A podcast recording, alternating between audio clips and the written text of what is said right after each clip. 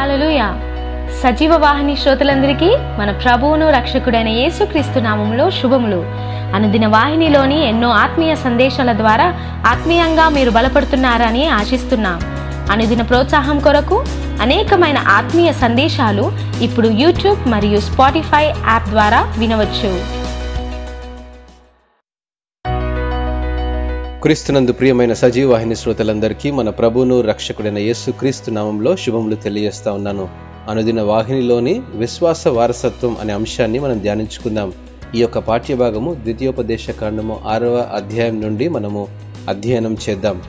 ఒకానొక ఊరిలో ఎనిమిదేళ్ళ వయసులో ఉన్న ఒక పిల్లవాడు తన ఇంటి వాకిట కూర్చొని చుట్టి ఉన్న ఒక కాగితపు ముక్కను నోట్లో పెట్టుకుని సిగరెట్ తాగినట్టు నటిస్తూ ఉన్నాడు. ఆశ్చర్యం కలిగిన నాకు అతని తల్లిని అడిగాను తన పిల్లవాడు ఎందుకు అలా ప్రవర్తిస్తున్నాడా? అని.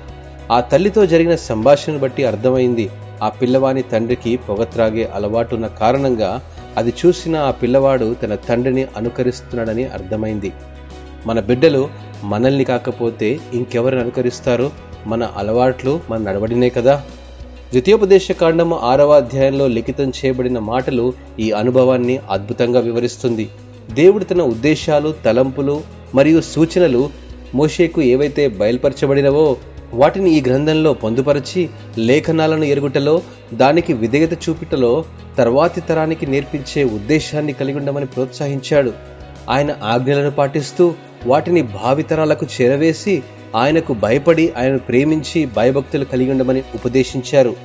దేవుని జ్ఞానాభివృద్ధి చెందే కొలది వారు వారి పిల్లలు ఆయన యందు భయభక్తులు కలిగి ఎదిగి ఆయనను సన్నిహితంగా ఎరుగుట వలన సంపూర్ణంగా ప్రేమించటం వలన విధేయతతో వెంబడించటం వలన వచ్చే ప్రతిఫలాన్ని ఆస్వాదించగలరని ఆనాడు ఇస్రాయిలకును నేడు మనకును హెచ్చరికతో కూడిన సందేశాన్ని వివరించారు. విధేయత వ్యక్తిగతమే అయినప్పటికీ అది కుటుంబాలతో సంబంధం కూడా కలిగి ఉంటుందని గ్రహించాలి. ఉద్దేశపూర్వకంగా మన హృదయాలను మనసులను దేవుని లేఖనాలతో నింపుకున్నట్లయితే మన అనుదిన కార్యక్రమాల్లో దేవుని ప్రేమను సత్యమును పిల్లలతో పంచుకోవడానికి సిద్ధంగా ఉంటాము. మనం మాదిరికరమైన నడిపింపు కలిగి ఉన్నప్పుడు మారనటువంటి దేవుని సత్యానికున్న అధికారాన్ని ఔచిత్యాన్ని గుర్తించి గ్రహించడానికి మన యవన బిడ్డలను సంసిద్ధులను చేసి ప్రోత్సహించడానికి వీలవుతుంది.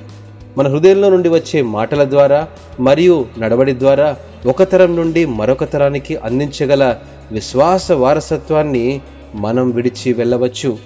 ఏ మాటలైతే మన హృదయంలోనికి చొచ్చుకొని పోతున్నాయో అదే మన నడవడిగా బాహ్యంగా కనబడుతుంది. కాబట్టి అవే మన చుట్టూ ఉన్నవారి విశ్వాస స్థితిని కూడా నిర్దేశిస్తాయని గ్రహించాలి.